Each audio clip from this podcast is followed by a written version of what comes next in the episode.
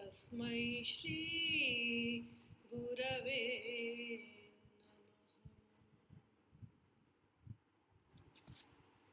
Hello everyone. Welcome to Silent Wisdom Online Satsang. Thank you all of you for joining in. First question is what are the laws of karma in Vedant? As many of you know already, in Vedant actually the laws of karma are all illusion. There is no there is no karma, so there is no person only. But I will expand a little bit on it and first, I'm going to speak in English, and I also know that, and I'm more comfortable talking in English, as you all know. And there are some, if you want me to repeat that in Hindi, then I can try that as well. Okay. So let me know in case you want me to share that in Hindi. So before we start discussing uh, the laws of karma, we need to understand something very basic about Vedanta. Okay Vedanta, as uh, many of you would know, is one of the schools of philosophy that believes that all that we know, all this world is unreal, and the only reality is the Brahma. Uh, it is mainly the school of Advait, Vedant of Advait, which has been given by Adi Shankaracharya, which we follow. And in Vedant, there are four states which are very important. The four states, okay, uh, and and which we are three. All of us know very very well from our direct experience, which is the waking state, the dreaming state, the sleeping state. We all know that, right? Right now, like we are in the waking state, all of us. And then when we go to sleep and we have dreams, that is called a dreaming state. And there is also a time when there are no dreams. It's a dreamless it's a deep sleep. So that we know like we know when we get up in the morning that i slept very well in the night or i had a very deep sleep which was a dreamless sleep. There is also a fourth state uh, which many of us know here which is called the turiya I don't know if there is any English word for Turiya. We call it Turiya only. If anybody knows about it, you let me know. But I think in English also we call it Turiya. So, which is the underlying state in which all other three states happen. Okay, this is the most underlying state. Or we also call it the fourth state, in which the you are in the Satchitanand state, or it is also called the Brahmic consciousness. You know different ways it has been defined it okay Maitreya is saying it is transcended state. Yeah we can also call it transcended state. So there are these four states. And uh, let's first talk about the three states because we are all familiar with them. Think about it. Do the laws of karma apply in the sleep state in the deep sleep state do laws of karma apply will anybody tell me Are there any laws of karma in a deep sleep state when we are sleeping? No. Yes. Absolutely right answer, Madhuri. No. Seema is also saying no. Yes. So that means in sleep state there is no karma. Correct? Although the you are there and you are sleeping, but there is no karma which is playing out there.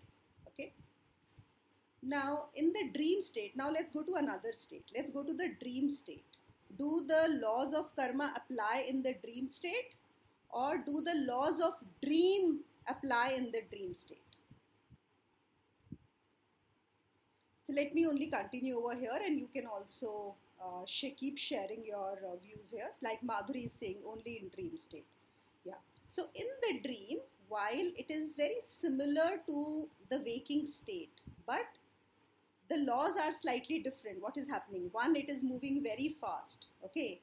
And what may happen? Let's say if you are thirsty in the dream, then would the water which is next to you on the bed, will that quench your thirst? Or will the water which would be available in the dream, that will quench your thirst? It is the water in the dream, correct? Even if you are hungry, it is the food in the dream state that is going to work. If you hit a rock in the dream, you are going to get hurt, correct? Although nothing is happening to you because you're sleeping on the bed, but in the dream, everything is going to work which is happening in the dream. So again, the laws of the dream state will apply to you, but not these laws. Okay, so we have already seen, and in that in those two states, no karma is getting applied, laws of karma. Okay. Now we come to the waking state. In the waking state, yes, there are laws, and who do these laws apply to? To the waker. Okay. Now, who is the waker? I am the waker right now. Okay. The laws will apply uh, here to us. And we are aware. And we also know that the laws of the karma say that for every action, there is a consequence. That is what we know. There is action and there is consequence. So, who are these actions and consequences applying to? To the waker. And yes, here there, uh, there is. I'm not going right now into the good actions and the good consequences or bad actions and the bad consequences which we most of us are into. Uh, that that is what we have understood that law of karma is that you know the good actions will result in merits and it will give you happiness and the evil actions will result in demerit and they will give you uh, or unhappiness or suffering. But i'm just saying here that law of karma is that actions have consequences that every effect has a cause. Whatever you do there are going to be consequences of it. But that is only applying in the waking state. Okay? And who does this karma apply to? Who do these consequences apply to? To the waker to the person who thinks he has done this action please understand here you know that is the difference the person who is thinking that i am the doer and i have done the action to that particular person in the waking state there are going to be consequences or if the person thinks that oh i have done a bad thing and there are going to be uh, bad consequences of this action. So the person, the waker owns the action. Okay. But as per Vedant, the Vedanta is saying that all these three states, the waking, the sleeping, and the dreaming, they are dependent states. They are not independent states. They are dependent states. And they are dependent states of what? Of Turiya. They are all present in the Turiya in the transcended state. The transcended state is the real one. The all other three are unreal. And if they are unreal, then it says that even the individual, your waking state is unreal state. It is not a real state. You think it is the real state. And if the individual is an unreal state, so then will there be karma? If there is no individual only, is there scope for karma? No. There is uh, no karma only. Right? And if there is no karma, so you, the Vedant is pushing you into the Turiya state, into the transcendent state. And it is saying you stay there. That is the real state. And in that state, there is no karma. So, what have we seen? There are four states, and we found actually that karma is only in the waking state. Even if you say there is karma or anything in the dream state, it does not affect your waking state. Whatever happens in the dream stays in the dream, and there are no consequences of that in your real life, isn't it? In your waking life. Even whatever you may do in your dream, is it going to impact your waking life? No. So it does not uh, go over there, right? But your waking life, your waking can impact the dream life because uh, the dream life is kind of dependent again on the waking. The waking is more real than the dream. So that is how. So, as per Vedant, only the transcendent state is the real state, and all other three states are dependent states. Therefore, as per Vedanta, there is no law of karma. The second question was Do laws of karma apply to a realized person? Okay. Now, who will tell me what is wrong with this question? Will anyone tell me what is wrong with this question? Do laws of karma apply to realized person?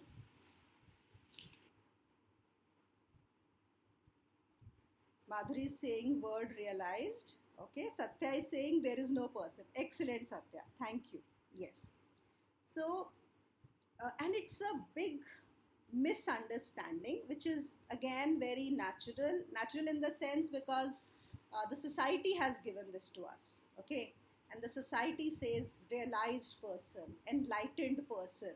Okay, and we have made uh, ideas in our mind about that, or we have some imagination that there is a realized person. There is no person. There is realization, but once the realization happens, it is freedom from the person. So there is no person only. Okay. I will try to give you, I know it is a difficult, uh, slightly cryptic to understand, and I'm going to give you an analogy. Um, you know, it, I think it is pretty close to it, but don't take it literally. I'm just trying to explain here. So let's see. I'm sure all of you are um, listening to this satsang either through your mobile phone or the laptop, right? Now, your mobile phone or laptop both have internet connection, correct? Because of which this conversation or this session is possible for you to attend. Now, we can say that your uh, laptop or uh, phone are internet enabled, right? We can say there is internet connection and they are internet enabled. But by does that mean that there is a change in the laptop? The laptop is an instrument through which you are able to access the internet. So even when we say a person, there is a person, the realization happens, and through a particular person, those persons that may be expressed, but people are not realized. There are no realized people there. And therefore, again, coming back to the question of do laws of karma apply to a realized person? Laws of karma apply to the body, definitely. Okay, uh, like if there is something, let's say if there is fire, and uh, there are two people, there is one, let's say, for whom the realization has not happened, and for another person, there the realization has happened. If there is fire, it will equally burn both of them. The fire doesn't know any difference, right? Or if there is water, both of them will equally get drowned in water or any problem that may happen. Because it is the body and body is subject to all the laws to laws of physics to laws of chemistry to laws of biology. Like what example i gave you earlier laptop if somebody uh, brings let's say there is a rock and hits your laptop with a big rock okay will the laptop get damaged? Absolutely the laptop will get damaged. But will that impact the internet connection?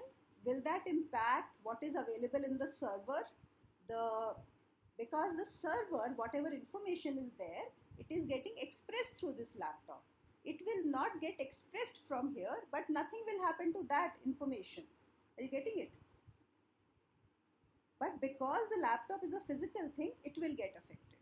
So, similarly, the laws will apply to the body. But what happens is we have certain ideas and we start thinking that if a person is realized, how can he get sick or she gets sick or something can happen to them? So, we are looking at the symptoms or what is happening in the body and connecting it to the realization. Realization is what? It is knowledge. It is the knowledge that comes right? And knowledge stays like that. Plus the one another way of putting it is that even if uh, something let's say is happening to two people this person who has understood will be able to watch it and the, the pain will be the same but this person will not suffer that you can say the suffering will not happen whatever the law of karma. The law of karma will apply to the body, absolutely. But the pain will be there, the suffering will not be there. That is the only difference that will be happening over here.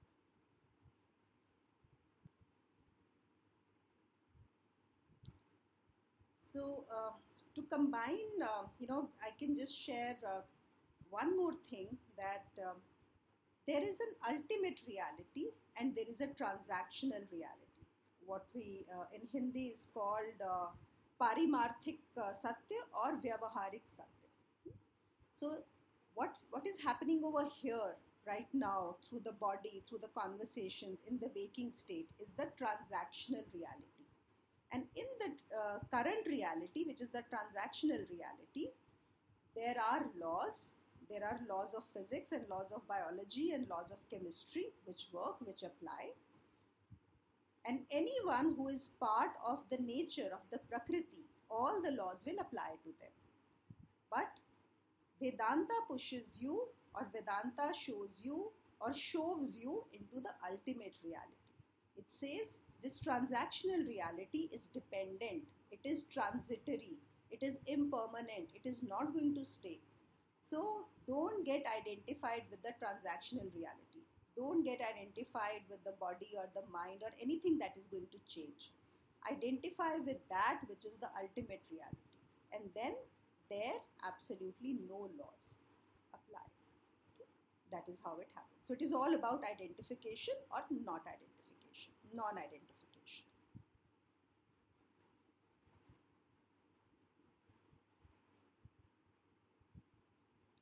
I'm moving on to the third question. Can subconscious mind be programmed? Okay. I know this uh, question came from a person who has uh, heard about conscious mind, subconscious mind, unconscious mind, and I have also studied these. I'm sure many of us would have studied these as part of psychology. Okay, and when you come on path of knowledge uh, and you understand that one is that there are no these separations right? These are only models and theories that we create for understanding. But actually there is only one mind or one chit. We don't even use the word mind actually. Uh, the proper word is saying chitta. And can that be programmed? The chit is already programmed. The mind even if we use the word mind over here it is nothing but a program only when we are talking, right now, like I'm talking, it is a program which is working, isn't it? The language, the English language that I'm speaking in, it has been fed over there in the mind. That is how this mind is able to communicate in English. In case, and you are also able to understand it. Suppose if I was speaking in Japanese, and many of you would not know Japanese over there, so would you be able to follow? So unless you also don't have that program uh, of a particular language, you will not follow what, what is being told. Even when we get up in the morning and choose to eat, okay, and I, I decide, okay, today I'm going to have parathas for breakfast, right? Isn't that coming from a program? How many things for breakfast are available in the mind? There would be about five, seven, eight, ten dishes, right? From which I'm going to choose one I may feel, oh, I have chosen, and there is, you know, something like I am doing, but it's all part of the program only. There is nothing out of the program. Whatever that we do, whether we are eating, drinking, sleeping, talking, doing our work, anything from which the mind is being used, it is nothing but a program. So, can the mind be programmed? Yes. The, we have already programmed the mind in a certain way and we can change the programs as well. We can do that. So, as per our choice, now you know what our habits are, what the way we behave, the way we do things, and we are always changing the program, isn't it? We are always trying to improve on our habits, learn new things, do different things. We are only changing the program only. So, yes, the mind can be programmed. I'm only removing the word subconscious from here now I know uh, for uh, you know for people who might be in professions or um, for certain other things, the subconscious you may still use as part of the language, subconscious, unconscious, and all that. But since here we are talking from a spiritual perspective, so I'm sharing with you, there is just one mind.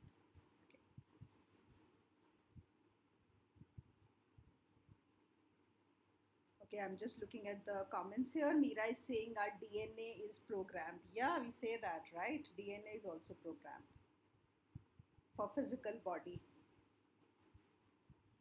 And that is how uh, the body takes a certain shape.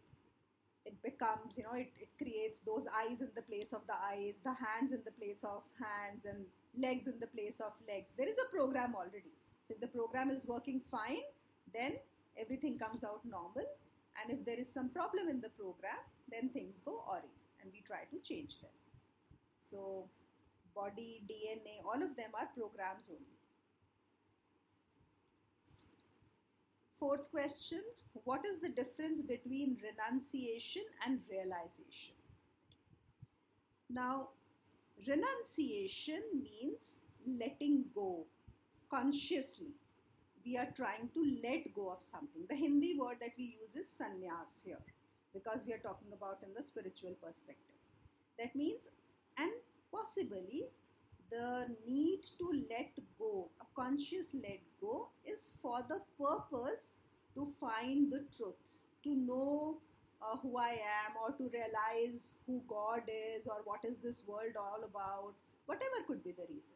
And there could be different reasons people take renunciation. Maybe they feel that while taking on worldly responsibilities, they cannot uh, find the, their own essence, or they are surrounded by people who become obstacles on their path or they really don't know. And sometimes they want to be part of those spiritual paths. And there are we know uh, there are certain spiritual traditions which insist that you leave the world and join the uh, sangha or the uh, ashrams where you know you have to renounce and then you have to take certain vows like you may wear a particular kind of clothes you will eat only once or twice in a day you will do certain practices. So that could all be also be part of renunciation. Or somebody could just simply renounce their family world everything and then move on to uh, you know we, we know of people who move on to himalayas and they just leave the world and go that so different different things can happen can come under renunciation realization is realizing my true nature, understanding what is my essence, understanding who I am, which is the permanent thing, not temporary, not something that changes, but permanently who I am. And that stays with me. That is realization. And in realization, automatically there is a renunciation. The renunciation, what we spoke earlier, of the person the person just dissolves. There is no individual after that. The person is there, but the identification with the person is broken. That is realization. So actually the real renunciations happens after realization. The other renunciation is only a practice or you can say it's a process of purification. If it is done correctly, then it's a process of purification so that one can realize. So, very, very clear differences between both of them. So, renunciation may not lead to realization, but realization will definitely lead to renunciation.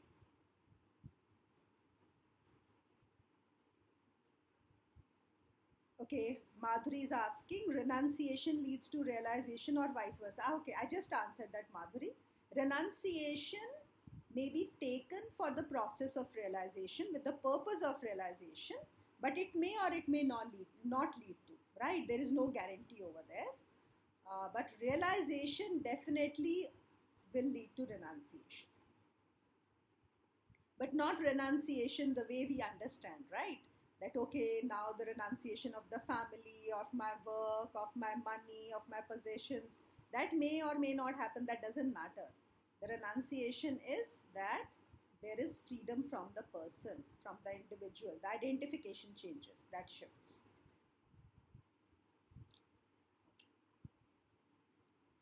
I'm moving on to Kanika's questions now. Uh, mind is finite or infinite? Definitely. Mind is infinite. We know that, right? Uh, even if we take some of the functions of the mind, like imagination, right? Imagination is a function of the mind. We cannot imagine without the mind. Is that finite or infinite? Imagination. So, imagination is infinite. We can imagine anything, any time and we can go to any extent possible. There is no limit to it, unlimited. So, if a simple function of imagination of the mind is infinite, then definitely mind is infinite. So, isn't mind evolving constantly? Well, yes, mind is evolving. That is what we say, it is evolving, and we can see those functions, right? Um, so, for example, again, even if we take another function of language, when we, we learn a language uh, through the use of mind only, so we can say that the person is evolving. Let's say when a child learns first the alphabet, then the child learns to make some words out of the alphabet, uh, then sentences out of those words and paragraphs out of those sentences and making articles and books and it goes on right? So you can say even there is an evolution of the language. The person is evolving uh, in learning language. So evolve is whatever is getting bigger better more complex stronger right? So evolving. So in the mind many things are evolving. So we can say even yes mind is evolving constantly I'm moving on to the third question. But Kanika, in case they are not clear, you can cross question me. Uh, please do that. So third question is, if it's finite, why is it evolving? So we saw it is it is not finite, it is infinite, right? And if it's infinite, why path of knowledge is an end? Path of knowledge is an end to the person so if the path of knowledge is an end to the person, it is an end to the mind. Right? If it is an end to the mind, the mind will keep on evolving, but you have become free from the mind. That is why path of knowledge is an end, isn't it? And then you ask, isn't it someone said its end or something is unknown makes one think that it is? The way I understood this question, Kanika, is that what you are trying to say is that if someone said it is the end and something is unknown, is that how uh, I have thought that path of knowledge is an end? Is that what your question is? Just this is what the way I understood. So just say yes or no. Is my understanding correct? That because others have said, or let's say the Guruji has said, or somebody else, uh, Shankaracharya has said it is the end, so we are saying it is the end. Okay. So again, coming back to the path of knowledge, Kanika, if Shankaracharya has said it is an end and you believe it is an end, then it is not an end for you. Unless you realize it yourself that it is an end. So it is it has nothing to do with what other people are saying. It has to be your own direct experience that it is the end. If you still think that it is not the end, there is more, then explore that. You have to come to this to yourself that it is the end not because someone is saying that. Whoever might be saying that. Yeah, you still think it's not the end. Sure, perfect.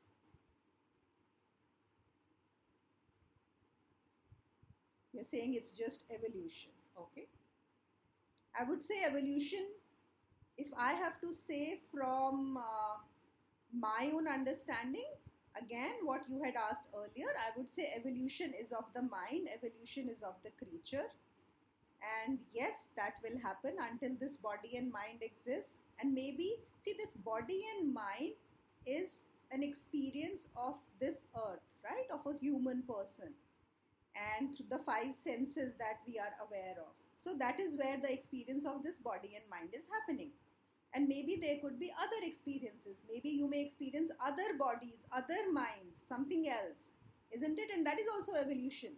This human body is also a part of the evolution. And the mind is capable of many more. No? So the evolution here will keep on happening. Not only until this body and mind exist. Even when this body and mind do not exist the evolution will happen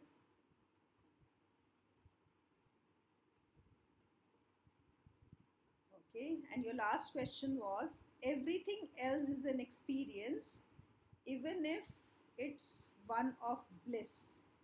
Okay, bliss is not an experience. Yes, there are experiences, and uh, you know, this question keeps on coming very often, Kanika, that uh, bliss is an experience. So, and we also associate bliss with uh, happiness or joy or sukh when something happens. Like, you know, when I drink a cold water, uh, when I'm very thirsty and it has been a very hot day. Okay, and I say, oh, I just feel so blissful. So we have used the language uh, very loosely over here, and we all do that, right? Even realization, we say, Oh, I realized I had the papers in my bag. Even that is a realization. The realization came that the papers were in, were in my bag, right? But here we are talking about a different realization. Or we say commonly, like, please enlighten me uh, on this particular topic. Okay, so if you give a little more information on a particular topic, people say, Oh, I'm enlightened. I'm enlightened about, let's say, how the cloud works. Okay, so even all these terms are used, but similarly, we have been using bliss very loosely for joy and happiness and sukh. Bliss means no joy or sorrow, nothing. It's an absolutely neutral state. Kanika is saying so, neutral state also an experience. What you are understanding of the neutral state, you are thinking that it is an experience, but it is not an experience. It is just who you are. And maybe because we are saying state, that is how you are thinking, or there is some association with, again, a state or an experience that you are thinking about it. Leave the words, Kanika. Leave all the words. Okay? Leave bliss, leave experience, leave state, just be. That's it. You already know that. You already know it. Don't try to give any words to it. We get caught the moment we start giving words. And however beautiful the words might be, they cannot do justification to what is. Like silence, when we say silence, right? Now I can we can say, oh, silence is beautiful. Now I can keep on repeating silence, silence, silence, thinking that it is giving me silence. But just repeating the word silence, will that give me silence? Is that silence? Yes, there are, there are no right words, right? So leave the words, Kanika. Maitreya is saying it's end for seeker who is on search of self discovery. Once you know the self, there is nothing to know and it's not final for those who are searching Maya or illusion, or their goal is different, not just self discovery. Yes, right. There was one more question I forgot to write over here that had come, which was that uh, while I stay in awareness, but something happened and I got lost again and I got identified with the experience. So and I completely forgot who I am. So, what should I do? And it's a very common question, right? It keeps coming, I think, in all the satsangs that how do I stay in awareness and what if I lose it? And of course, the answer is uh, it's all right, it is going to happen. You will forget, and especially when you have just started. But we get more worried, we put too much pressure on ourselves, thinking, oh, why did I forget? Okay, so I think that creates more of a problem than the forgetting uh, in that moment itself. And there will be times when uh, you know certain incidents will happen whether at a physical level whether at an emotional level mental level something will impact you something will affect you and initially in the beginning one may not be able to stay in awareness during those times that's okay that's absolutely all right but again you go back so the awareness is happening after the action now the awareness has come that i was not aware now you are aware. So now stay in awareness as much as you can. And it's about making a very strong intention of staying like that. Uh, that intention itself helps a lot. And initially, uh, practicing it during uh, comfortable times, like when you are eating your food, you are taking a walk, you are doing something really light, remembering who you are. And over a period of time, it becomes more and more uh, natural. So it's like saying that I keep on forgetting that I'm a woman. I keep on forgetting that I am a muni, right? I don't have to like keep reminding. It's just, it's there, isn't it? So it will happen. Don't worry. Surbhi is asking when one is not associated as doer and also don't attach with outcome how does one take responsibility? Very nice question, Surbhi, and very relevant because uh, unless you know who you are, it is very natural to become associated or become identified with the doer, and that is all that all of us are doing. So, by telling yourself, saying that let me not be a doer, let me not be attached with outcomes, that is not going to help. Uh, because right now the conditioning is that I am the doer and there are going to be consequences, and we do all actions thinking of positive rewards. That is what we do actions for to get some positive and useful rewards, and that is how we take responsibility. No, all the things that is the way we have been taught in fact, uh, there has been research, they say, like, for example, some children paint very well and they are very small and they are painting very nicely in class, or uh, they will, the, par- the teachers will tell the parents, oh, this person has, you know, unique gift. And immediately now the child had been painting just for because is in love with painting, right? Just doing it out of love. And then the society will say okay start painting like this. You can go to a competition and can become a great painter. So they will attach consequences to everything consequences are attached. That is the way we have been conditioned. And in certain cases as part of the socialization the society that we are living in uh, to survive it is also important. But what happens is that we get stuck with the survival process so now, when we are trying to reverse the whole thing, how does one take responsibility, as you say?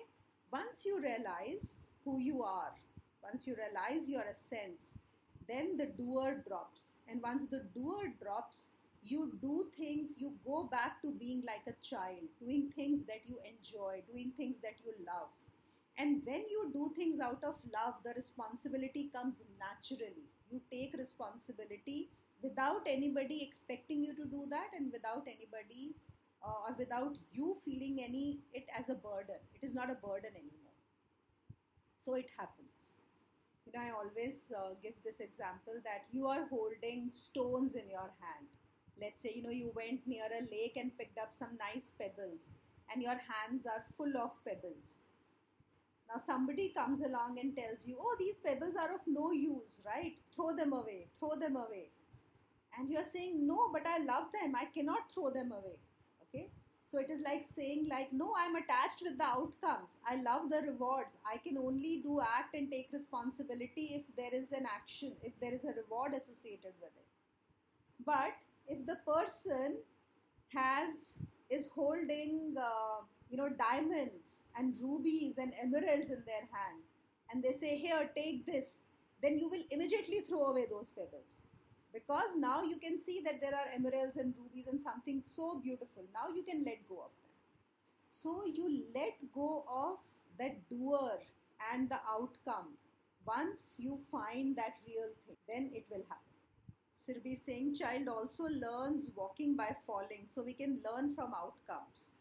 Yes, we learn from outcomes. Now that learning from outcomes is all part of the survival process, Surbhi we on a spiritual path talk about one is that we this body and mind needs to survive okay which is very important because that is how you can go on a spiritual path. We all need food we all need shelter we need comforts we need financial stability security right?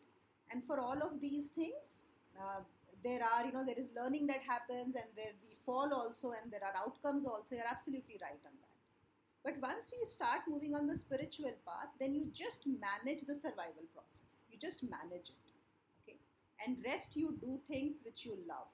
So outcome learning will keep on happening, but mainly for survival process. Okay, Anshu is asking, can subconscious mind be programmed? इसको हिंदी में बता दो ज़रूर मैं कोशिश करती हूँ तो मुझे पता नहीं सबकॉन्शियस माइंड आपने ही हिंदी में कुछ दिया था ना इसको क्या बोलते हैं अवचेतन मन हाँ अवचेतन मन देखिए, एक तो जब हम माइंड माइंड बोलते हैं या मन बोलते हैं तो जो सही शब्द है हिंदी में, उसको हम बोलते हैं चित्त। ठीक है? तो हमने ज़्यादातर, और ये वेस्ट से कॉन्सेप्ट आया है कि जो हमारा माइंड है, वो एक कॉन्शियस माइंड है। कॉन्शियस माइंड मतलब जो अभी आप और मैं बात कर रहे हैं। ये कॉन्शियस माइंड से बोला जा रहा है, जो अभी एकदम अवेलेबल है। हमें अभी मालूम है। चेतन में है अभी इस समय ओके चेतन मन। और एक है अवचेतन मन, जो थोड़ा मतलब जहाँ पे इंफॉर्मेशन है, लेकिन उसको निकाला जा सकता है। अभी अवेलेबल नहीं है, लेकिन चाहो तो निकल के आ जाती है वहाँ से। और एक है अनकॉन्शियस माइंड अब उसको हिंदी में पता नहीं क्या बोलते हैं। आप में से कोई गूगल करके बता दे अनकॉन्शियस को क्या बोलते हैं। तो वो जो एक माइंड होता है, जहाँ पे अभी सब कुछ हमें पता ही नहीं है। मतलब हम उसको अच्छा अचेतन, राजेश्वरी थैंक यू अचेतन मन। अचेतन मन जहाँ पे अभी हम उसको कनेक्ट भी नहीं कर सकते हैं। उसके अंदर सब कुछ इन्फॉर्मेशन स्टोर्ड है। जैसे कि जब हम छोटे बच्चे थे शायद पाँच साल, तीन चार, पाँच साल तक तो सबको याद भी नहीं रहता अपने बारे में क्या क्या सब हुआ, लेकिन बोलते हैं कि वो जो भी आपके साथ हुआ, सारी की सारी मेमोरी सारी की सारी स्मृति वहाँ पर है। तो वो सब हमारे अचेतन मन में चली जाती है।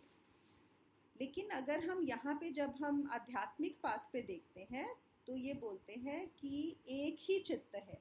ये सब हमने जो अलग अलग किया है, ये समझने के लिए किया है, एक ही चित्त है और ये प्रोग्राम ही है। देखो ना अभी मैं प्रोग्राम यूज़ वर्ड कर रही हूँ, मुझे लग रहा है कि आपको प्रोग्राम तो समझ में आ रहा होगा कि हम अगर अभी बोल भी रहे हैं, जैसे मैं हिंदी में बोल रही हूँ और आप हिंदी में समझ रहे हैं, ये भाषा है तो ये भाषा भी तो प्रोग्राम ही तो हुई हुई है। अगर आप मेरी भाषा समझ पा रहे हो हिंदी की, क्योंकि मेरे पास भी एक हिंदी प्रोग्राम मेरे माइंड में, मेरे चित्त में हिंदी है, जिसको मैंने प्रोग्राम किया है, बचपन से सीखा है हिंदी बोलना और हिंदी समझना, और आपने भी सीखा है, इसीलिए हम एक दूसरे से वार्तालाप कर पा रहे हैं, है ना? तो ये प्रोग्राम है। अगर आप सुबह उठते हो और आप कुछ नाश्ते में खाते हो और आप बोलते हो, चलो मैं आज इडली सांभर खाऊँगी सुबह नाश्ते में। तो आप सोचोगे, अरे, मेरे तो दस पंद्रह चीज़ें हैं, उसमें से आपने एक चीज़ कल चूज़ की। लेकिन वो है तो कहीं ना कहीं आपके, आप इडली, सांभर कहीं तो भरा हुआ है ना, दिमाग में कि ये नाश्ते में खाया जाता है, इसको कैसे बनाते हैं, क्या है, वो प्रोग्राम ही तो है। तो असल में जो चित्त है, वो प्रोग्राम ही है। उसको बहुत सारी चीज़ें सिखाई गई हैं, उसको ट्रेन किया गया है। तो यहाँ से हम अवचेतन अचेतन को हटा दें, हम सीधा मन या चित्त की बात करें तो उसको सिखाया जा सकता है। उसको और आप भी जो कर रहे हो, आप जो ये आध्यात्मिक पाथ पे चल रहे हो स्पिरिचुअल पाथ पे चल रहे हो, आप जो अपनी प्रैक्टिस कर रहे हो, ये प्रोग्रामिंग ही तो चल रही है आपके चित्त की। तो हम हर समय चित्त को प्रोग्राम ही कर रहे हैं। हमारा चित्त एक प्रोग्राम ही है, जिसको हम बदलते रहते हैं और वो रोज़ अपने आप भी बदलता रहता है। रोज़ हम नए अनुभव होते हैं, रोज़ हम नए लोगों से मिलते हैं, नई चीज़ सीखते हैं, कुछ होता है तो हमारा रोज़ रोज़ वो बदलता भी रहता है प्रोग्राम जो है। वो तो बदल ही रहा है। तो हाँ उसको प्रोग्राम किया जा सकता है। एक तो है कि अपने आप प्रोग्राम हो रहा है। अनजाने में हमने जो भी सुना वो हमारे दिमाग में चला गया। हम कैसी संगत में बैठे हुए हैं, किन लोगों के साथ बात कर रहे हैं। उन्होंने बातें की किसी के बारे में, वो हमारे भी दिमाग में चली गई, वो हमारे प्रोग्राम में घुस गई। और हो सकता है हम भी कल को जाके बैठे तो वही बातें कल को कहीं पे रिपीट कर देंगे। तो वो भी हमारे प्रोग्राम में से ही आई, है ना? और एक है कि मैं चूज़ करूँ कि मुझे ऐसे वाले लोगों के साथ बैठना है जहाँ पे मेरे माइंड की अलग तरह की प्रोग्रामिंग हो। जैसे आप सत्संग में आ रहे हो, है ना? आप यहाँ पे जो सत्संग में आ रहे हो, क्यों आ रहे हो? यहाँ पे भी तो एक प्रोग्रामिंग ही चल रही है ना? तो यहाँ पे एक जो चीज़ें बताई जा रही हैं, जो सिखाई जा रही हैं उससे आपको लग रहा है कि हाँ ये वाला प्रोग्राम आपको अच्छा लग रहा है तो आप प्रोग्राम कर रहे हो। Shubham in saying mind is a big super computer बिल्कुल एब्सोल्युटली शुभम। माधुरी सेइंग संकल्प भी प्रोग्रामिंग है। बिल्कुल बिल्कुल। चित्त का जो भी किया जा रहा है, हम जो भी कर रहे हैं माइंड में that is all programming it is a big program, and we can change it. Seema is asking programming and conditioning is same or not. Yes, they are the same, Seema. They are the same. Conditioning is a program that has been set by society, by your parents, by your teachers, by other people who are important in your life. They have said certain things. So the programming has happened, the conditioning has happened. And then when you choose, you become mature and you realize, okay, what kind of programming, what is working for you, what is not working for you, right? and then you say no i don't think this programming that has been done over my mind is fine. It is good. Maybe it has served its purpose but now it is not working for me and i want to change it. And you say okay now you go for a different programming. So you are changing it. So we call it unlearning or deconditioning And then we are unlearning and relearning. And most mature people in their lives would realize that. I say this is a sign of maturity when you realize that whatever has been told to you, whatever has worked for you earlier, or maybe because you were under, were not big enough to understand, or you were not intelligent or mature enough to understand earlier, you followed what other people told you, but now you want to change that. Most mature people.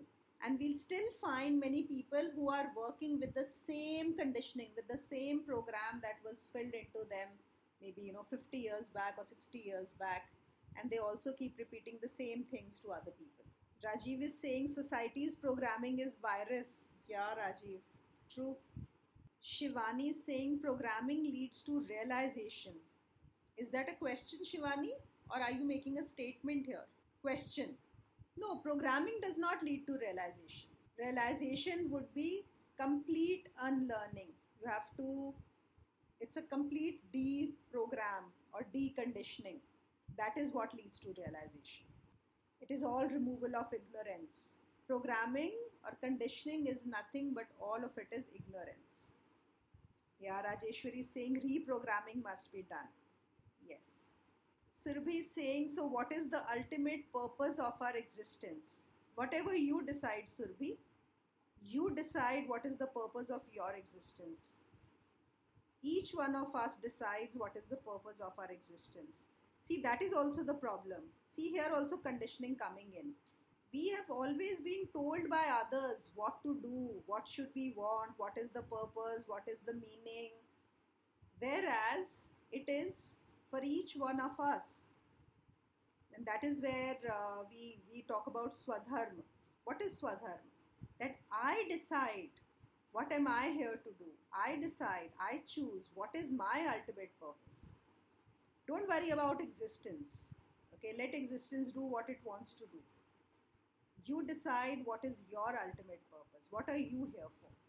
Chayank is asking, how do I stop being indoctrinated by society by questioning everything?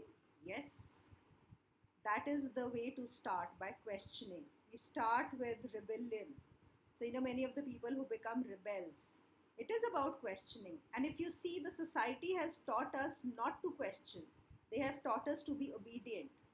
And especially in certain cultures, obedience is uh, really appreciated and celebrated. So, parents are very happy. My son is very obedient, my daughter is very obedient. They take pride in that.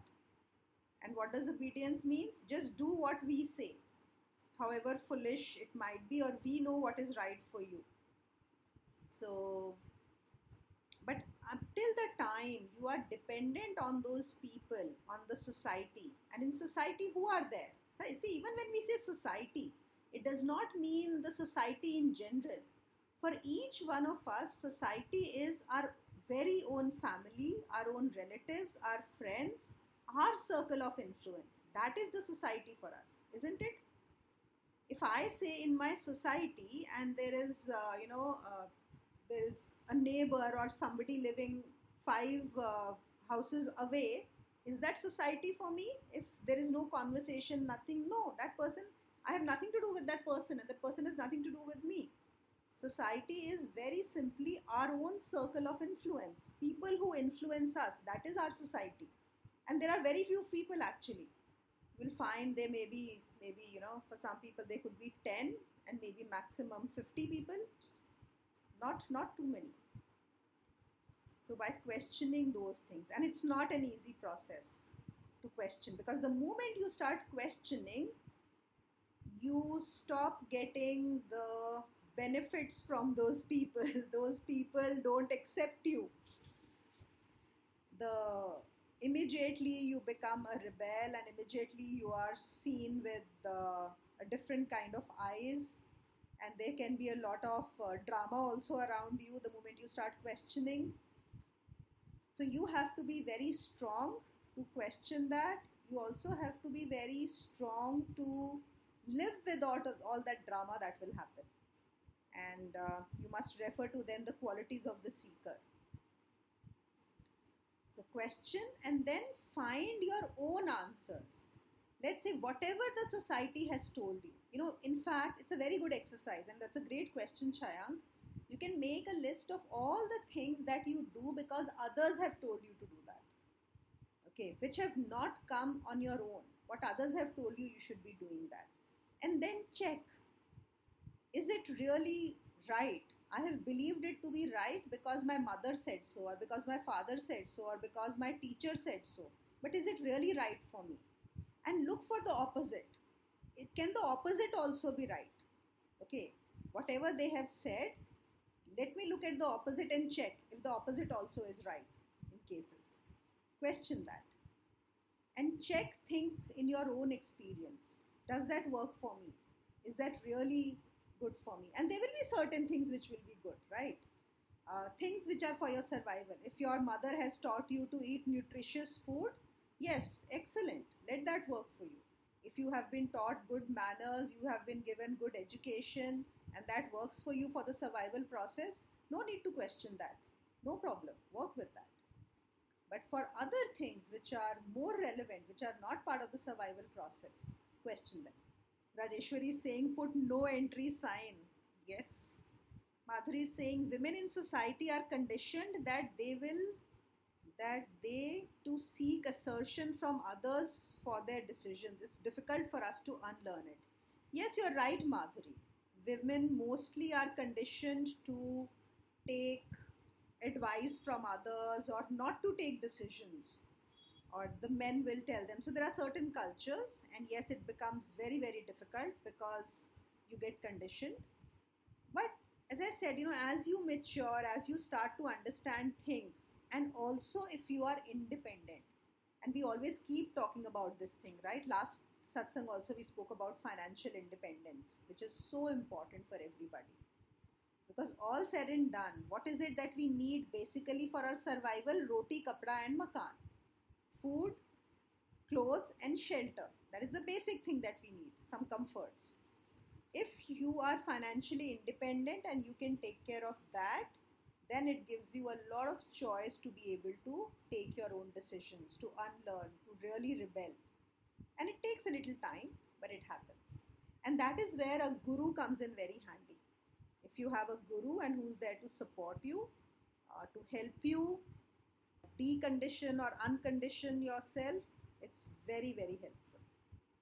Without that, it is very difficult because I would say majority of the people uh, around you would be the ones who would be conditioned and who have who have not even questioned that conditioning who are very comfortable in that. And they would want you to also do whatever they have been doing. Because they have not questioned they don't want you also to question. So it becomes very difficult. A guru helps here. And you need to have trust in your guru. Shraddha that is very important. Shraddha does not mean that you have to touch the feet of the Guru or you have to take do a jap of the Guru. No, Shraddha just means that you have that trust that what your Guru is going to tell you is for your good. The Guru will not uh, misguide you, mislead you. And even if what the Guru is telling you is absolutely opposite, different from what society is telling you, that is what is going to take you ahead. That is what will help in your progress. So, that trust, that faith is very important. It's very, very difficult to uncondition yourself without the help of a guru. Rajeshwari is saying just a matter of taking decision and reins in your hand, then we realize ki gadha khula hi tha. Absolutely. But that is what that takes time, na Rajeshwari? Taking decision and reins in your hands which the society has never allowed you to take. So you are so afraid that, you know, if I will take them in my hands, maybe I will make a fool of myself, I will fall down, I don't know what is going to happen. It's so scary. It is really scary. And that's why we need the path and the guru who can support us. We need that support. Almost all of us need that support. Looks like there are no more questions. So, thank you everyone for joining in. I hope uh, these questions and answers somewhere helped you too. And thank you for participating. Thank you for joining in. So, keep walking on the spiritual path, keep asking questions, keep realizing your truth, Stay in awareness, stay safe. Love you all. See you next Thursday. Bye.